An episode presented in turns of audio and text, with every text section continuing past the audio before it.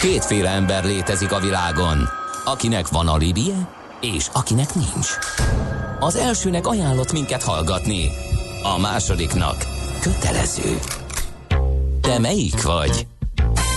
Millás reggeli, a 90.9 Jazzy Rádió gazdasági mapetsója. Ez nem animi, ez tény. Jó reggelt kívánunk, kedves hallgatók! 8 óra 10 perckor folytatjuk a Millás reggelit itt a 90.9 Jazzin, benne Kántor Endre. És Miálovics András. Drága hallgatóink, napi érdekes adatunk következik. Az Artis Use adatai szerint tavaly 22.050 koncertet adtak Magyarországon egész évre vetítve. Kántor Endre kollégám kiszámolta, hogy ez azt jelenti, hogy minden nap 60 és fél koncert. Ha egyelően osszuk el. Magyarország szerte, napjával, igen. és nem fogjátok elhinni, az elmúlt év élőben legtöbbet játszott dala a Hungári Együttes Csók Király című szerzeménye volt, ami a családok évében rövidóval énekelve egészen ide illik, úgyhogy hát napi érdekes adat rovatunkat Köszönjük hallottak. szépen, András. És akkor most abba fogunk átvitorlázni, ami szintén egyébként a családokkal kapcsolatos. Az adó a jövedelem újrafelosztásának egyik formája, a költségvetés bevételeinek fő forrása, a jövedelem szabályozás eszköze. Az adóztatás fő célja anyagi eszközök biztosítása közcélok megvalósításához. Nézd meg az ország adózását, és megtudod, kik lakják. Adóvilág, a millás reggeli rendhagyó gazdasági utazási magazinja, ahol az adózáson és gazdaságon keresztül mutatjuk be, milyen is egy ország vagy régió. Adóvilág. Iránytű nemzetközi adóügyekhez. És egy érdekes témával jelentkezünk ki mostani eheti adóvilág rovatunkban, mégpedig, mégpedig az örökösödési adókérdésekkel. Úgyhogy először a BDO Magyarország ügyvezetője, adótanácsadó partnere Gerendi Zoltán van itt velünk a vonalban, és ő vele beszélgetünk erről. Szervusz, jó reggelt kívánunk! Sziasztok, jó reggelt! Örökösödési adókérdések. Hát ez hát, olyan igazságtalan dolog, nem Zoli, hogy nem tudom Igen. én, a felmenőink adózott jövedelmükből felhalmoznak egy kisebb vagyont, elhaláloznak, ránk testálják, mi meg fizessünk az adózott jövedelemből felhalmozott vagyon után még egy kis adót. Igen. Hát egyébként azért is szúrtunk be, mert ugye most nem, tehát nem szakítjuk majd meg a utazásainkat, tehát most Dél-Amerikában vagyunk, csak ugye minden hónap első hétfőn mindig egy olyan témát próbálunk hozni, ami egy kicsit kiszakít minket ezekből az utazásokból, és az örökösödési ilyen, és pont ahogy mondod, az örökösödési adó az egyébként egy eh, nagyon népszerűtlen adó, de sok szempontból eh, egyre inkább előtérbe kerül. Eh, az vele a fő probléma egyébként, hogy van egyszer egy, egy társadalmi cél mögötte, ami, ami hát így ilyen talán ilyen szociáldemokráciához vezethető, de valójában a cél mögötte az, hogy a vagyon ne legyen felhalmozható. Tehát ennek az adónak a története az, hogy ezt azért vezették be annó, amikor elkezdték a 19. század, vagy még előtte, hogy a, aki gazdag azért ne lehessen sokkal gazdagabb. Ez volt az első ö, oka, e, és erre egyébként e, voltak, a filantrópia maga egyébként részben erre válasz, mert ugye az azt mondja, hogy a, nincs szükség annyi pénzre, vannak erre tanulmányok is, hogy akkor elbutónak, meg elustónak a következő generációk haszontalanna válnak, de az igazi nagy adakozók a világban is azt mondták, hogy hogy egy bizonyos vagyon fölött már nincs szükség arra, hogy örökítsék, és ennek például az egyik leghíresebb képviselő az Andrew Carnegie, az acélkirály, tehát nem a Dale Carnegie, aki tanácsadó volt, hanem az Andrew Carnegie, aki a 19. század végén élt, és hát ő, ő volt, aki mai napig a világ eh, legnagyobb adakozója volt, őt a könyvtárakról ismerhetjük, a Carnegie könyvtárakról, az ő történet röviden annyi, hogy amikor eladta a Carnegie Steel-t a Morgan bankháznak, és létre, akik létrehozták a US Steel-t, akkor ő 300 eh, millió dollárt kapott eh, akkor érte, amelynek gyakorlatilag a 95%-át elajándékozta. Uh-huh. A nyilván családra is hagyott, mert ez akkor... Azért volt, volt még abban az 5% az egy ilyen... Igen, szabad szemmel jól látható maradék volt az 5 százalék. Igen, szóval tényleg az volt, hogy, hogy az örökösödési az adó, az tulajdonképpen az, aki ebből nem akar ilyen nagy vonalon részt venni, nyilván nem ilyen mértékben, de azért valamit tegyen le a társadalom asztalára, és az örökösök ne tudjanak mindent hazavinni. Gazdaságilag az a probléma ezzel, tehát egy ilyen vagyonkeletkezést akadályozó, vagy azt terhelő adó, eh, ami, ami probléma. Tehát ez, ez a több generációs vállalkozói eh, létnek egy akadályaként is kezelhető, de valójában majd fogjuk látni marginális adó a GDP-hez mérten, de mégis eh, egyre nagyobb hangsúlyt kap, egyszerűen azért, mert, mert a világ egyre gazdagabb. Tehát a, az elmúlt 70 évben ugye nem nagyon volt világháború, tehát a vagyonok nem pusztultak, sőt a vagyonok erősödtek, és már eljutottunk oda, hogy Németországban évente engem meglepette a szám, 250 milliárd eurónyi vagyont örökölnek. Tehát ez, ez, ez azért azt jelenti, hogy egy jóléti államban gyakorlatilag ez a ez a történet, ez egy, ez egy nagyon komoly mérték, és hát nyilván az állam erre azt mondja, hogy oké, okay, e, ebből én szeretnék egyfajta részt kérni, és ezt meg is teszi. De a, az igazi gond az az, hogy ahogy ti is látjátok ugye a piacokat figyelve, hogy az árak fölfele mennek, és ez a, ezt a fajta adóalapot is folyamatosan hajtja fölfele. Tehát e, most egy olyan szakaszban vagyunk, amire azt mondják, hogy ez egy ilyen aranykor, az örökösödéseket tekintve, plusz a, egy generációváltás is folyik, tehát úgy néz ki, hogy a következő évtizedekben ez a fajta történet ez még erősebb lesz.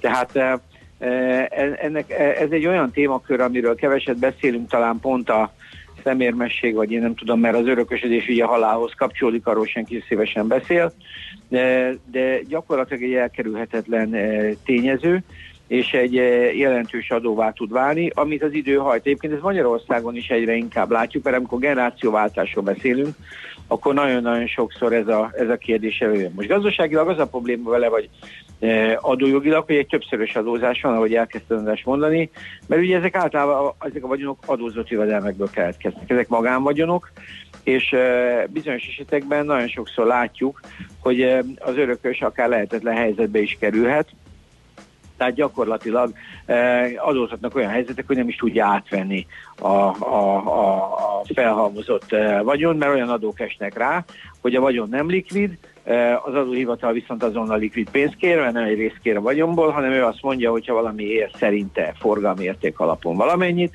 akkor annak ő bekéri a 10-20-30 akár örökösödési, tehát rokoni kapcsolattól függen az arra eső mértéket.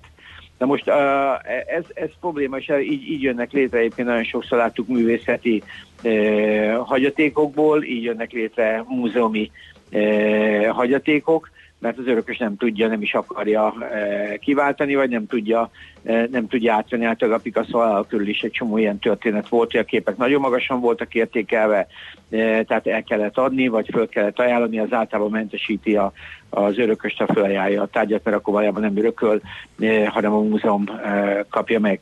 Tehát, Zoli, de, de ez így, tehát hogy nem, nem is ezzel van a baj, hanem azzal van a baj, hogy a, valakinek van egy kis vagyonkája, és még azt is megsarcolják. Tehát nem lenne észszerű adó szakmai szempontból húzni egy határt, hogy a, nem tudom én, a 100 millió forint vagy dollár, teljesen mindegy, fölötti örökséget adóztassák meg? Vannak ilyen határok egyébként, tehát uh-huh. a, ugye most a Magyarországot nézzük, és sok országban vannak ilyen szabad összegek, de ezek ezek igazából szerintem üzleti szempontból nézve, tehát a válaszom az, hogy igen, lenne értelme, abszolút. Az örökösödéssel nagyon keveset foglalkoznak állami, az államok is, e, ezért beszélünk már egyébként róla, mert egy halatlanul alulszabályzott történet, főleg nemzetközileg, ugye adóvilágban gondolkodunk, és nagyon könnyen előfordul az olyan eset, hogy e, kettős adóztatás lép fel. Tehát mi sokszor beszélünk országokról, megnézzük milyenek az adók, és látjuk ugye jövedelemadókban, hogy milyen, milyen mértékek vannak, és ezek a jövedelmek nagyjából a kettős adóztatási egyezményekből levezetve viszonylag jól áttehetők más országba. Tehát e, ott a szabályok e, nyitva vannak, az OECD-nek, EU-nak és itt tovább, tehát rengeteg, rengeteg megoldás létezik, de most az örökösödés nem ilyen. Az örökösödésre alig van kettős adóztatási egyezmény, nagyon kevés, az EU-n belül most kezdték el e, akadályként érzékelni, hogy eh, hát tulajdonképpen az EU szabadság elveit sérti, tehát hogyha e, így, hogyha egy EU-s állampolgár mondjuk valahonnan átköltözik mondjuk egy, e, egy magasabb örökösödési illetőségű országba, akkor ott neki adott esetben ebből hátránya származhat, ezt kéne valahogy eliminálni. De e, erre igazából nincs kiforrott módszer. Tehát a jó hír az, hogy már beszélgetnek róla, uh-huh. de valójában megoldás még nincs rá. Tehát előbb lesz egy egységes társasági adóalap szerintem, mint az örökösödésnek a kérdése lekezelve, és így viszont fönnmarad az a probléma, hogy nem csak, hogy nincsen szabad összeg, hanem az, hogyha mondjuk valahonnan e, örökölsz ingóságot, azt mondjuk megadóztatják e, a forrásországba, ahol az ingóság fekszik, vagy éppen a, legyen az mondjuk egy részesedés egy társaságban, és még itthon is mondjuk megadóztatják. Tehát ez egy, e, mert hogy itthon vagy rezidens, és nincs beszámítási lehetőség. Tehát Magyarországnak is például csak hogy a, a, a téma aktualitását, ez két, két e, örökösödésre vonatkozó egyezménye van. Van egy Svédországgal, ami 1937-ben köttetett, tehát nem egy e, mai történet, és van a másik Ausztriával. Azt ezen kívül semmit. Tehát gyakorlatilag innentől kezdve a fejtörés van és a probléma. Na most akkor innen, ha tovább megyünk, egyébként ez, ez, a, ez, a, ez a gondolat, hogy mennyire is leszabályozva, ezt hozta létre ezeknek az alapítványi modelleknek, amikor látjuk a részben az offshore cégek. Igen, igen, pont ezt akartam mondani, hogy ilyenkor szokták azt, hogy alapítványba akkor a vagyonnak egy jelentős részét valamiféle tőkeeszközben, tehát részvényben, stb. Az ingóságokat alapítványi vagy van, céges. Ugye itt van a bizalmi vagyonkezelés is, az is egy igen, ilyen... Igen, hát ezek számtalan, tehát ez, ez, a, ez a magyar, a magyar vonatkozás, de amikor mi nagyon sokszor nemzetközileg nézünk országokat, és azt látjuk, hogy ők mondjuk nagyon erős ilyen adott esetben ilyen trust és egyéb, tehát ezek az alapítvány üzletben ott vannak, legyen az, legyen az gyakorlatilag német, német nyelvtörlet, de mert ott, ott, ott ezek a stiftung témák, de egyébként Ausztriától kezdve Németország, Németországban nem, de Svájcban, Liechtensteinben ezek nagyon erősen működtek, működnek, a mai napig működnek, uh-huh. De Angliában, meg az angol száz a trustok is így jönnek létre ezek a, a, az alapítványok, vagy így jöttek létre első körben, mert akkor még a kereskedelem nem volt ennyire globális. Tehát valahol a, a, a vagyonoknak ez a fajta mentesítése vagy generációkon átívelő e, e, megtartásának volt az eszköze ez az alapítvány, ami, amit mi Magyarországon is bevezettünk, a bizalmi vagyonkezelése, illetve a magánalapítványokkal is indul ez a történet, de világon ez, ez, ez mindig is működött. Tehát ez gyakorlatilag egy olyan eszköz volt, amivel ezt át lehetett idalni. Ebben a nagy előny igazából az volt, hogy a, az örök hagyó, vagy aki ezt az alapítványt létrehozta, az, az, az már a családi rokonsági fogtól függetlenül tudta bevenni, tehát egyenlő mértékben tudta venni ezeket a e, örökösöket, mert ma, és ugyanúgy, mint Magyarországon, az egyeneságiak mentesek, aki meg nem, az nem. Tehát, e, és ez, ez egy probléma, mert ott 18 százalék van például. Tehát uh-huh. ha, ha, ha nem egyeneságinak adom, akkor, vagy örököl, akkor ott lehetnek meglepetések. Szóval e, igazából ez ennek a, a kérdésnek a, a fő, fő rugója, és ahogy látjátok, e, egy, egy nagyon komoly hajtóereje sok olyan, e, olyan, olyan helynek, ahol ezeket a fajta alapítványi, e, e, alapítványi vagy ezeket a működ, tehát ilyen különböző trust modelleket e, tehát e, kedvezményezett formába tették. Most e, egyébként vannak a világon e, olyan helyek, ahol egyáltalán nincs örökösödési adó, tehát e, ilyen Hongkong, Szingapur, Portugália egyébként erősebben, e, és Portugália nyomán Makau is, ugye az volt e, portugál gyarmat, Szlovákiában sincs ilyen adó, tehát ez, ez, ez egy érdekes történet. Észteknél ott van, Mexikó, Kanada és Új-Zéland, illetve Ausztráliát mondják. És ez azért is érdekes, mert szerintem nagyon sok helyen ezek, ez, ennek az jelentősége lesz pont a vagyonfelhalmozás okán, akár Ázsiában, akár itt ott. Tehát ez egy ilyen észrevétlen adó, de van súlya. És én azt gondolom, hogy azért akartunk erről beszélni, mert, mert, mert, mert fontos erről beszélni, mert pont a szabályozatlansága miatt nagyon fontos ebben előre gondolkodni. Nagyobb vagyonoknál ezek a módszerek, amit mondtál, bizalmi vagyonkezelés, és így tovább, tehát át lehet tenni a vagyont, előbb-utóbb ezek a dolgok vissza, tehát előbb-utóbb ki kell a bizalmi vagyonkezelésből is venni, hogyha valaki hozzá akar jutni, mert ilyenkor ugye a szabály vagy a lényeg az, hogy a vagyon nem az, örök, az örökösnél van, hanem egy ilyen, egy ilyen közbenső formában, a vagyonkezelés az átmeneti, még viszont mondjuk egy alapítvány az végleges. Uh-huh. És az alapítványból kapnak az érintettek jövedelmet, és ez a jövedelem, amit ők kapnak, ez adózik ott, ahol ők éppen e, rezidensek. De gyakorlatilag a, a vagyon már ilyen szempontból nem az övék, hanem az alapítvány működtető, de nyilván az alapítvány működtető e, kuratórium az e, a család vagy valamilyen közösség befolyása alatt áll, és hát e, nyilvánvalóan nem a család érdekeivel ellentétes hát nyilván, igen hozni. De történhetnek ilyenek egyébként, mert a, a filmektől kezdve meg a, a irodalomban is van bőven példa, amikor itt aztán különböző érdekek összecsapnak. Hát és hogy nem biztos, hogy a Buldenburgok család... öröksége az kiváló volt, ugye?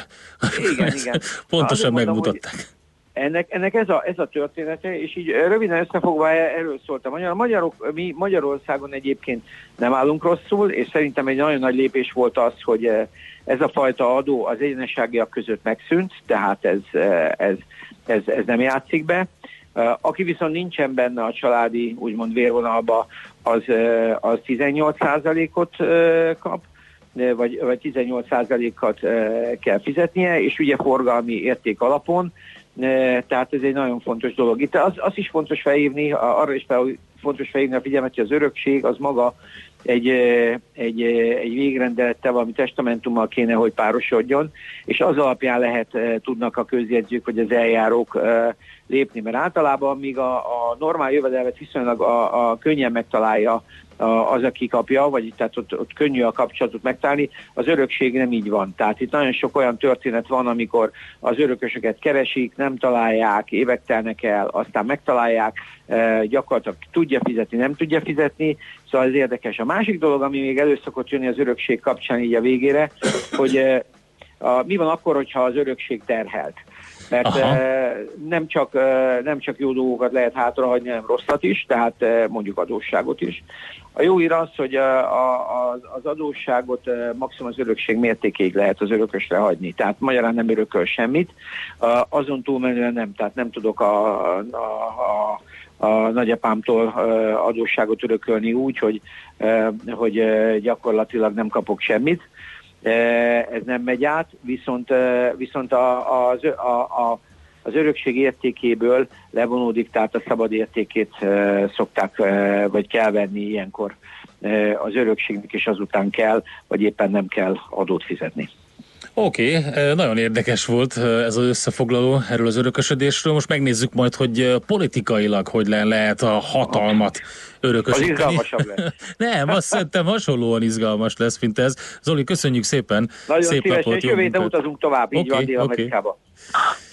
Gerendi Zoltánnal beszélgettünk, a BDO Magyarország ügyvezetőjével, adótanácsadó partnerével, és adóvilág rovatunkban, tehát most egy kicsit nem utazgattunk, hanem az örökösödési adókérdésekben mélyültünk el.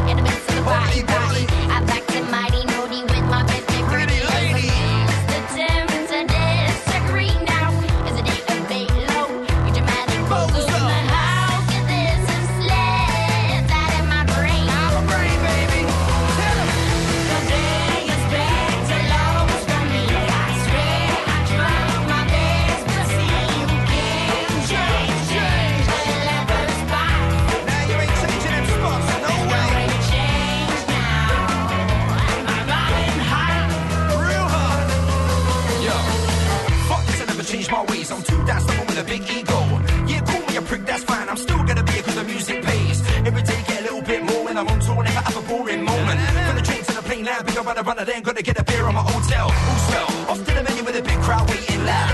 Up on the stage in the front row smells, then they grabbing at the barrier, I looked in jail. I live for these moments of madness, and not very second standard. It's a way of life, and we're living it, running around like Jesse J in the bandits. This man is me, never road to glory, there's no doubt, so they can tell me, play me, love me, draw me, hate me, we don't care, this is us, baby. Műsorunkban termék megjelenítést hallhattak. Rövid hírek a 90.9 Jazzin. Évente több ezer új gépkocsi eladását segítheti elő a nagycsaládosok gépjármű vásárlási támogatása. A Márka Kereskedők Szövetségének elnöke a Magyar Nemzetnek azt mondta, úgy számolnak, hogy ebben az évben mintegy tízezer érdeklődő keresheti fel az autószalonokat, 5000 szerződést köthetnek meg, és mintegy 3000 járművet fognak átadni a vevőknek. Gablini Gábor szerint lesz elegendő hétüléses jármű a nagycsaládoknak, hanem is mindjárt a három és fél éves akció kezdetén. Kiemelte azt is, hogy a Leasing Szövetséggel és a biztosítókkal közösen egyszer egyszerűsített ügyintézési és egyedi ajánlatokat kínálnak az érdeklődő nagycsaládoknak. Július 1-től országos idegenrendészeti főigazgatóságként működik a Bevándorlási és Menekültügyi Hivatal. A főigazgató Vég Zsuzsanna miniszteri biztosként folytatja munkáját, és hét regionális igazgatóság működik mostantól az országban. A kormányrendelet szerint a jövőben az OFI látja el a jogszabályokban hatáskörébe utalt idegenrendészeti és menekültügyi feladatokat. Országos kampányt indított a Magyar Turisztikai Ügynökség alsó tagozatos iskolásoknak. Az akció középpontjában Kajla, a kíváncsi vizslakölyök áll, aki bejárja egész Magyarországot. Minden megyében és Budapesten is kerestek olyan nevezetességeket, amelyek könnyen megközelíthetőek és a gyermekek számára is érdekesek. A meglátogatott helyeken a gyerekek Kajla útlevelükbe pecséteket gyűjthetnek, és applikáció is tartozik a kezdeményezéshez. Júliusban a MÁV segítségével azok az alsó tagozatos diákok, akiknek Kajla útlevelük van, a diák igazolványt és az útlevelet felmutatva ingyenesen utazhatnak az országon belül vasúton, és az őket kísérők is kedvezményeket kapnak. A trianoni szerződés napjává nyilvánítanák június 4-ét Romániában. Ez azt jelenteni, hogy ezen a napon a történelmi esemény jelentőségét népszerűsítő rendezvényeket tartanak, és országszerte kitűzik a nemzeti robogót. A jogszabály felhatalmazza az állami és a helyi hatóságokat, hogy logisztikai vagy költségvetési támogatást nyújtsanak a trianoni szerződés jelentőségét tudatosító tudományos, oktatási, kulturális rendezvények megszervezéséhez, amelyről a román közszolgálati médiának is be kell számolnia. Értelmezések szerint a lépéssel a román kormánypárti szenátorok arra reagáltak, hogy a Magyarországgyűlés a Nemzeti Összetartozás évének nyilvánította 2020-at, a trianoni békediktátum századik évfordulóját. Ma tetőzik a kánikula, akár 38 fok is lehet, a napos időben legfeljebb este felé sodródhat be nyugatra, Ausztria felől egy-egy zápor, esetleg zivatar, élénk északkeleten helyenként erős lökések kísérhetik a déli-délnyugati szelet. A hírszerkesztőt, Czoller Andrát hallották, friss hírek legközelebb fél óra múlva. Budapest legfrissebb közlekedési hírei, itt a 90.9 jazz jó reggelt kívánok! A fővárosban tart a helyszínelés a Dózsa György úton a Hősök terénél, de a Tököli út felé két sávot megnyitottak, csak a külső sáv nem járható. Zsúfolt a Hungária körgyűrű szakaszonként mindkét irányban, erős a forgalom a Szélkálmán tér közelében, fennakadásra számíthatnak Csepelen a Weiss-Manfred úton a Soroksári út előtt, és a második Rákóczi-Ferenc úton is az m 0 csomópontnál. Torlódásra számíthatnak a budai alsórakparton a Petőfi hídnál észak felé és a pesti alsórakparton a Margit hídtól délre a Lánchídig, illetve egybefüggő a sor a Mészáros utca alagút útvonalon, nehezen járható az M1-es M7-es közös bevezető szakasza a Virágpiactól és tovább a Budaörsi út, illetve az Irinyi József utca Petőfi híd útvonal is, csak úgy, mint a Ferenc körút mindkét irányban, a Rákóczi út pedig a Blahalújzatértől befelé. Elkezdődött a vágány felújítás a Hungária körgyűrű sűrűn, emiatt az Elnök utca és a Kerepesi út között mindkét irányban buszsávot jelöltek ki. Varga Etele, BKK Info. A hírek után már is folytatódik a millás reggeli, itt a 90.9 jazz Következő műsorunkban termék megjelenítést hallhatnak.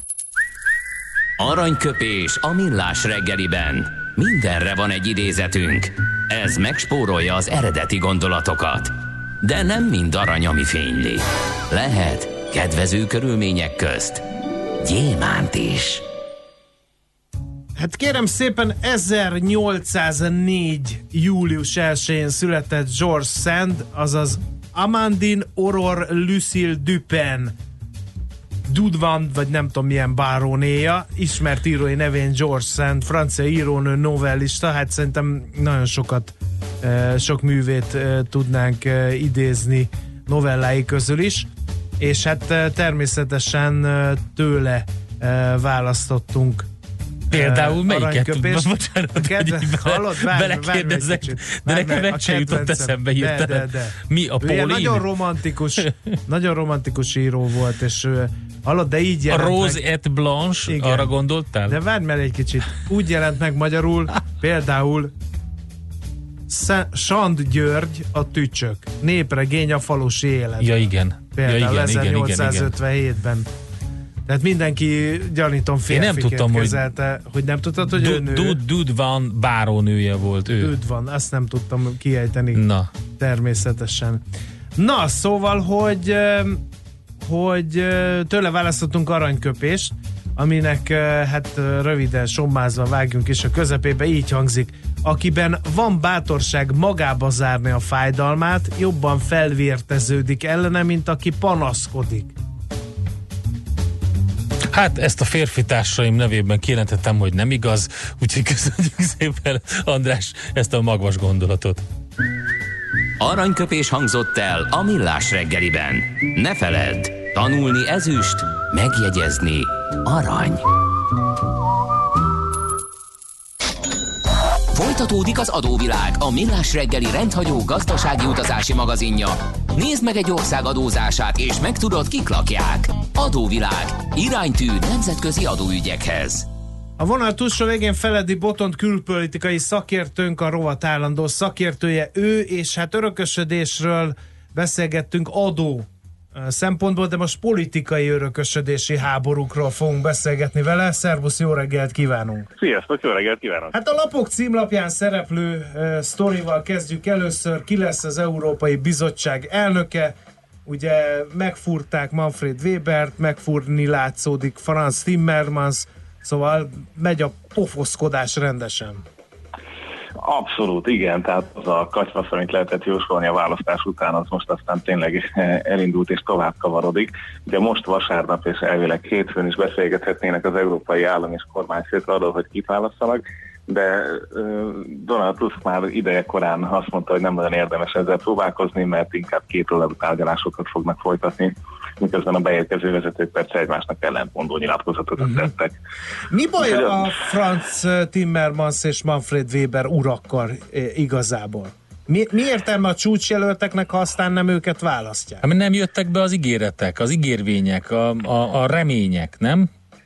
Hát meg látjátok, hogy ha már ezt nem akarnám válaszolni a kérdést, akkor mi baj, amit mi, mi európai polgárok szempontjából, mondjuk a Weberrel az a baj, hogy soha semmilyen választott tisztséget nem viselt kormányzatban nem működött közre, tehát nem is értem, hogy lett csúcsjelölt egyébként. Uh-huh. Van ezzel persze politikai probléma is, tehát hogy miért pont Weber, miért pont egy délnémet politikus, tehát politikai értelemben is problémás. Timmermans pedig ugye az a eh, holland szocialista politikus, aki időnként még a liberális pártnál is véresztályúban eh, küzdött nem csak Magyarországgal, hanem a többi visegrádi országgal, lengyelekkel is. Eh, tehát a, a visegrádiak többek között abszolút nem szívesen látnák. Ahogy most már kiderült, hogy a néppárt egyébként jelentős része ezt a közel eh, több mint 20 éve magánál tartott pozíciót, tehát azt, hogy néppárti volt az Európai Bizottság elnöke, erről nem akarnak lemondani. Uh-huh. Um, úgyhogy itt, és ez most csak Akkor a mi következhet, Botond, ezek után? Ötletelés? A folyamatos nyomasztás, tehát itt mindenki mindenkit nyomaszt uh, és sanyargat, hogy valami kijöjjön abból a pázukból és Matrixból, hogy legyen utód.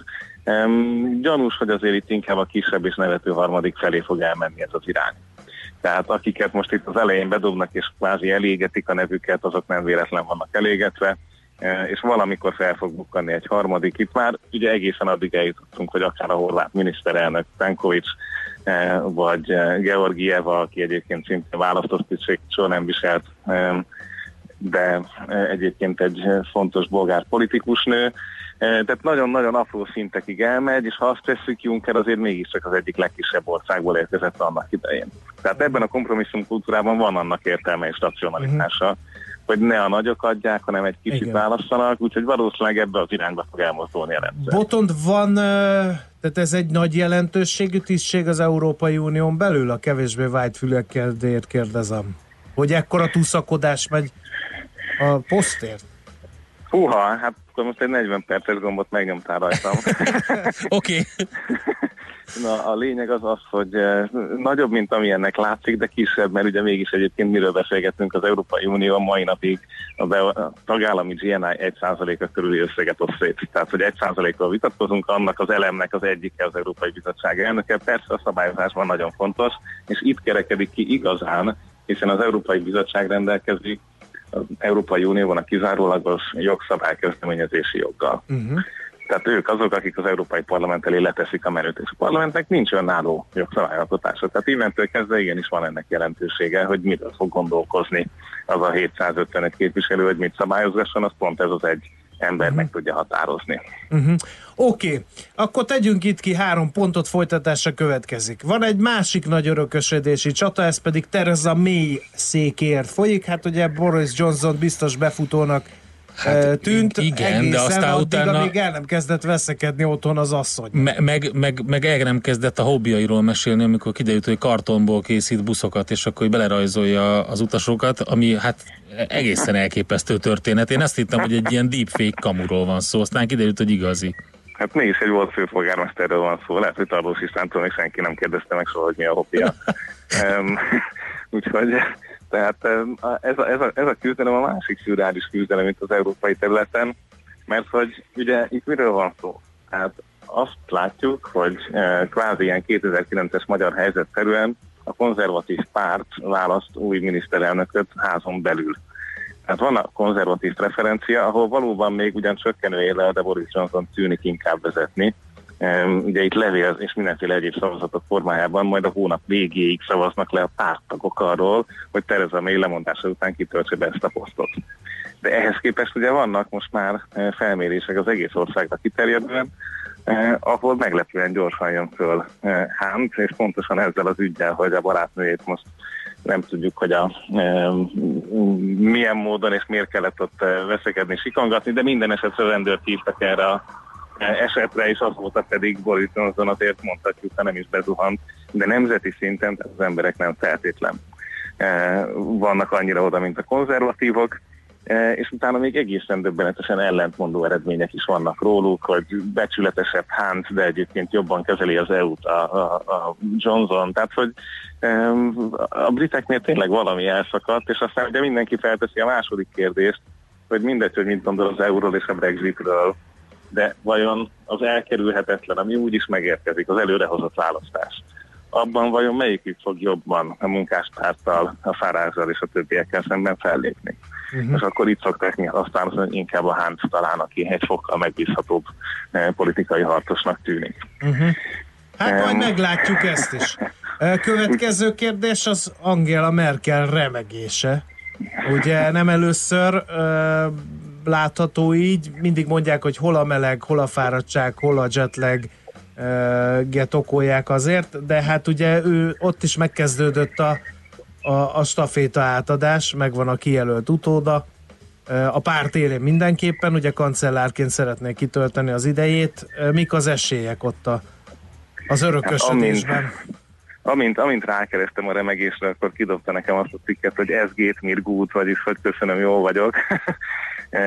Tehát a, a remegést azt tényleg nehéz most eldönteni, hogy, eh, hogy mennyire kódolható ez egy hosszú távú problémaként, vagy hosszú távú egészségügyi problémaként. Egyébként erről elég sokat szoktunk vitatkozni, hogy ez most etikus vagy nem etikus. Tehát, hogy az amerikai elnöknek is ugye elvileg Hát ne viccelj, ott a világ egyik vezető, kell, vezető hatalmának a, a vezetőjéről van szó. Miért lehetne ezt ezen... Igen. Uh-huh. Gyakorlatilag azt kéne, hogy nyilvánosak legyen az orvosi akták még megválasztás előtt. Ugye ahhoz a Trump esetében is volt, hogy akkor most fit, vagy nem fit, vagy milyen módon alkalmas a vezetésre egészségügyi szempontból. Úgyhogy most Merkel ügyében is ez a, ez a diskurzus még Németországban, de nyilván ennél tényleg most aktuálisabb, hogy hogyan halad az átadás, és nem tudom, hogy az olvasók mennyire figyelik itt a nyári hőségben a német közvélemény tudatásokat, de döbbenetes fordulat állt be, ugyanis fejfej mellett van most már a CDU és a zöldek ami még ennél is, tehát nagyjából mind a kettő 26% körül mozog népszerűségben, tehát hogy itt AKK-nak, eh, ha Merkel kitörti a ciklus lesz egyébként még kancellári széke,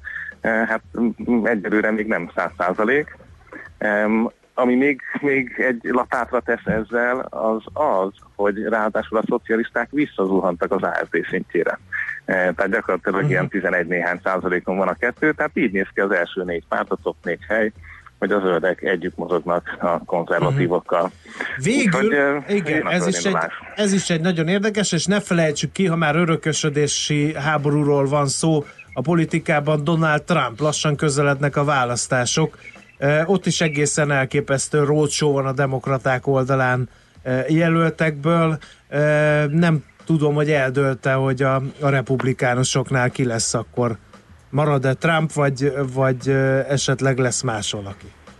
Egyelőre nem látszik nagyon erős kihívó, és az is elég, és egyre valószínűbb, hogy Trump azért ügyesen kommunikál a saját bázisaival. Tehát amit itt mindig megállapítottunk, hogy persze rengeteg ellenfele van, és nagyon hangosan szidják őket sok kisebb táborban, de ugyanilyen erős kis fekér táborok állnak mögötte is. Tehát az ő párton belüli jelöltsége nem nagyon látszik meginogni, uh-huh. és gyakorlatilag nem tudunk olyan botrányt mondani az elmúlt három évből, ami fogott volna rajta a párt táborához képest, tehát nyilván a demokraták meg a kezdetektől fogva nem szerették. A demokratáknál van házon egy nagyon izgalmas, eh, gyakorlatilag a az Európai Uniós Matrixot is leképző, tehát hogy férfi, nőt akarunk-e, vagy akarnak-e, illetve hogy idős, fiatal, Biden miért nem indult el akkor már korábban, miért most akar, ugye akkor megint ő is egy nagyon idős elnök lenne, ha véletlenül ő futna be, és hát a teljes immigrációs és gyakorlatilag munka és klímaügyi vita is zajlik e közben, és az adóztatási aspektusok is elég fontosak itt, hogy akkor hogyan legyen szuperadó a szupergazdagoknak. Úgyhogy, úgyhogy az az izgalmas talán ebben, hogy nem csak az emberekről szól. Tehát egyébként, ha most vitatkozunk az e- Európai Bizottság előttjéről, Weber Timmermans, mikor tudnánk mondani egy-egy olyan karakteres programpontot, hogy na ebben eltérnek. Most ehhez képest itt a demokrata jelölteknél legalább látunk ilyen ideológiai dolgokat is, mint hogyha mondanának programpontokat, mint hogyha ezeket egyébként tényleg komolyan is gondolnák, és ezekről egyébként hajlandók vitatkozni.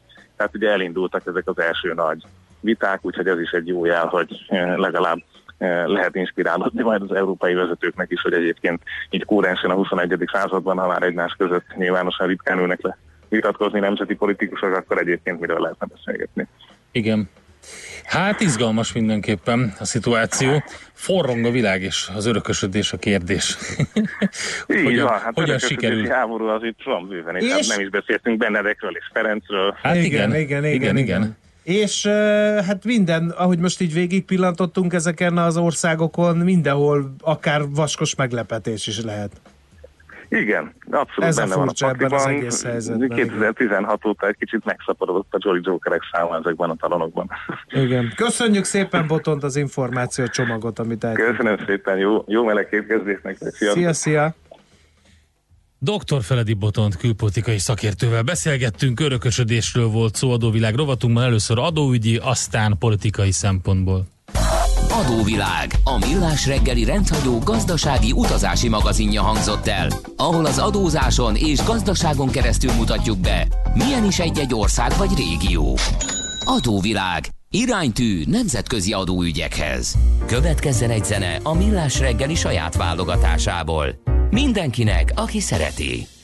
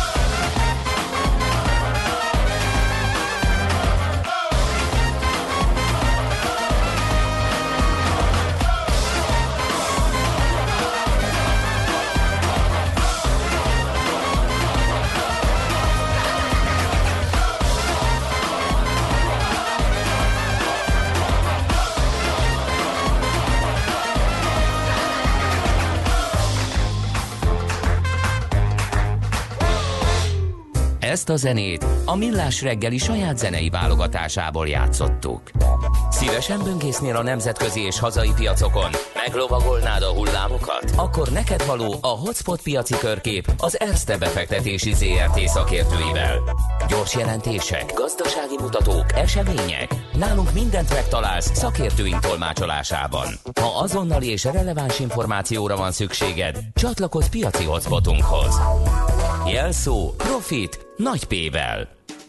És itt van velünk Kababik József üzletkötő a vonalban. Szervusz Józsi, mi a helyzet?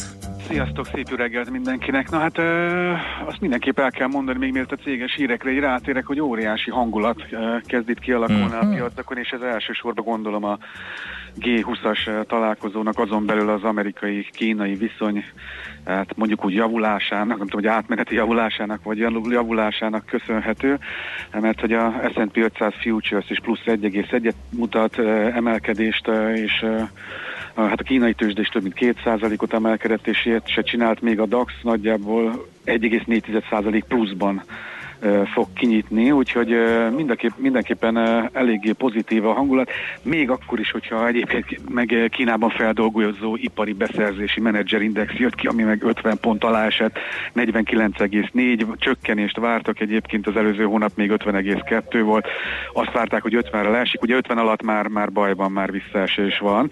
Nem érdekli a piacokat ez a, ez a dolog, úgyhogy mindenképpen emelkedéssel fog kezdődni a nap nem is kicsivel, és úgy, egyre úgy néz ki, hogy Amerikában is.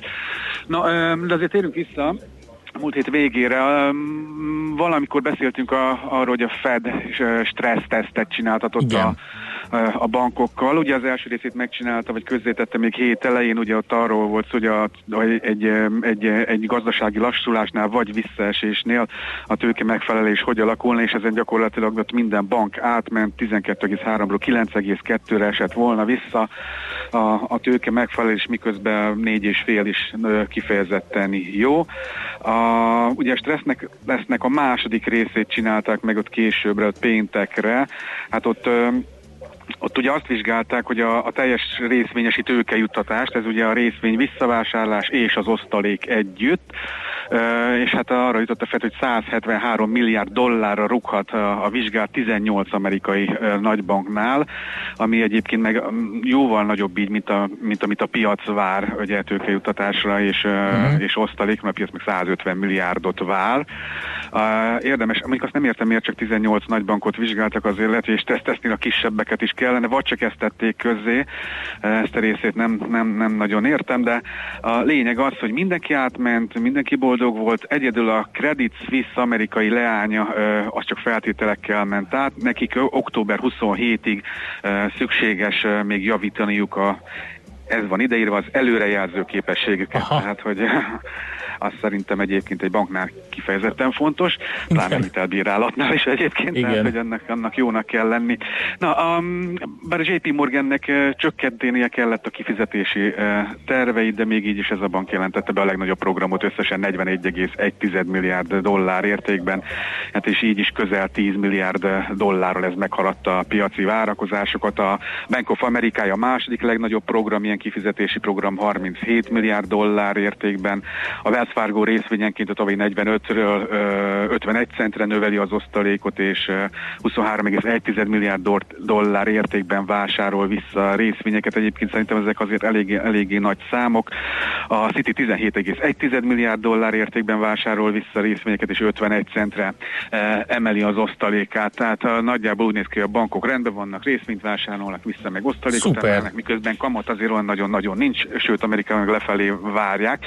Az jellemző, hogyha visszatekintünk az elmúlt két-három hónapra, hogy hogy közzéteszik, hogy a kereskedési üzletágak azok már nem hoznak uh, úgy, tehát min, ilyen nagyobb bankok azért ezt közzétették, hogy ne várjunk túl jó eredményt, majd ugye most már indul a gyors jelentési szezon, Igen. És ugye ez a, ez a, ez a teljesítmény az nem lesz túl, túl erős. Na, a Boeing ugye annak idején volt egy szoftver hiba, mm, ugye mert sajnos két gép lezuhant, Igen. akkor leállították, újraívták a szoftvert, és ugye a múlt hétben pedig hát az történt, hogy az új szoftver sem jó igazándiból. Húha, nem túl jó hír.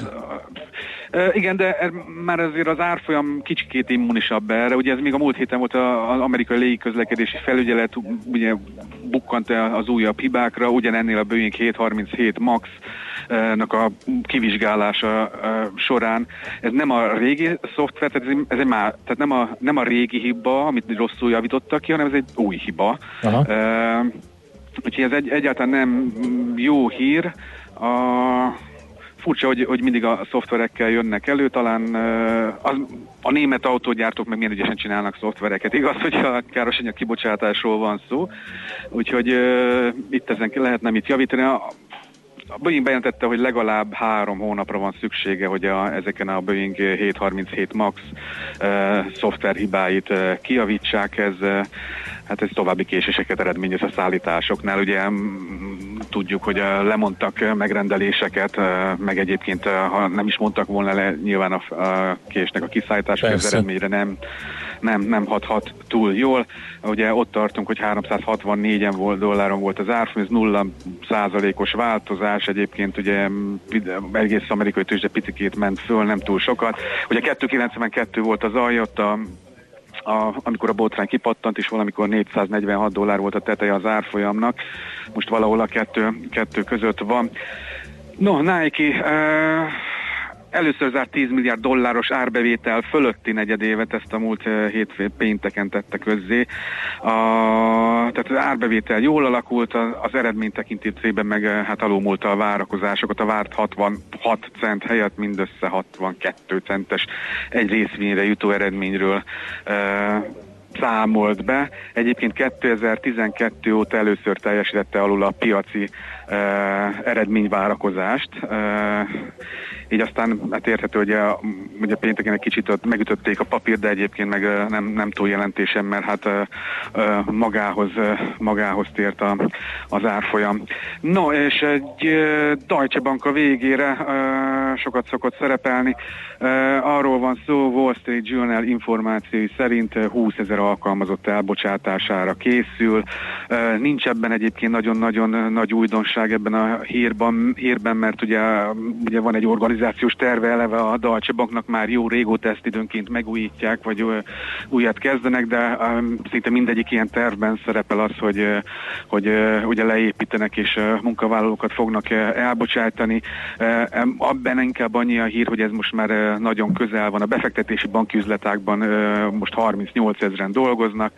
A a, a Deutsche Bank alkalmazottainak a száma az első negyedév végén 91 ezer volt, e, és ez azt jelenti, hogy az elbocsátások száma azért az egyötödét is elérheti ugye ebben, ebben az üzletákban e, dolgozóknak, azért ez elég, elég komolynak néz ki. A, Deutsche Bank nem kommentálta ezeket a sajtóértesüléseket, de hát uh, szerintünk már azért korán köz, közel lehet a bejelentés, amikor, amikor ezt be fogják uh, hivatalosan is jelenteni. 6,78-on zárt, uh, pénteken jól teljesített egyébként a, a Deutsche Bank, több mint 3%-ot emelkedett, hát gondolom ma is éppen emelkedéssel fog nyitni. Uh, ugye 5,8-ig esett le itt az elmúlt hónapokban, az volt a, az volt a mélypont, uh, és az elmúlt egy évben egyébként volt 11,2 eurón is az árfolyam. Uh, hát azt látjuk, amit az összes, vagy legtöbb német papírnál, hogy, hogy még ha, még ha emelkedünk is, mert is furcsa módon a DAX azért nagyon-nagyon messze nincs a csúcsától, de egyes részvények benne azok, azok nagyon-nagyon olcsónak tűnnek, vagy, vagy legalábbis hát magasnak, magasnak sábiképpen. Okay. Ennyi, ennyi fér bele ennyi, a mai. Bőven, bőven elég volt, mert most már tudunk gondolkodni és vannak sztorik akkor is, amikor kánikula van és uh, nyári uborka szezon. Ez bebizonyította. Józsi, köszönjük szépen az információkat. Én is köszönöm. Jó napot nektek. Szia, szia. Kababik Józseffel beszélgettünk az Erste befektetési ZRT üzletkötőivel. Hotspot piaci körkép hangzott el az ESZTE befektetési ZRT szakértőivel. Ha azonnali és releváns információra van szükséged, csatlakozz piaci hotspotunkhoz. Jelszó Profit nagy P-vel. De most esett le, hogy az egyik kedvenc western filmemet is Sidney Polák rendezte. Na, melyiket? A Sabrina? Jeremiah Johnson. okay, bocsánat. Tehát lefogadom, Igen. nem láttad Robert De láttam, én az összes Robert Redford filmet láttam, és a Jeremiah Johnson-t azt kétszer is láttam. És az első mondat, hogy valami ő mindig is egy 50-es Hawking puskát szeretett Igen. volna, de beérte volna egy 30-as csalés. Andrásnak nagyon És tetszenek a skalpvadászok? Ezek. Igen, a skalpvadászok hát az azok megvannak. Filmalkotás volt. Western filmek rajongói ezt a kettőt, ezt abszolválják. Czoller Andi hírei alatt helyett nélkül. Nem, nem, nem, nem, nem, nem helyett, alatt, maximum alatt.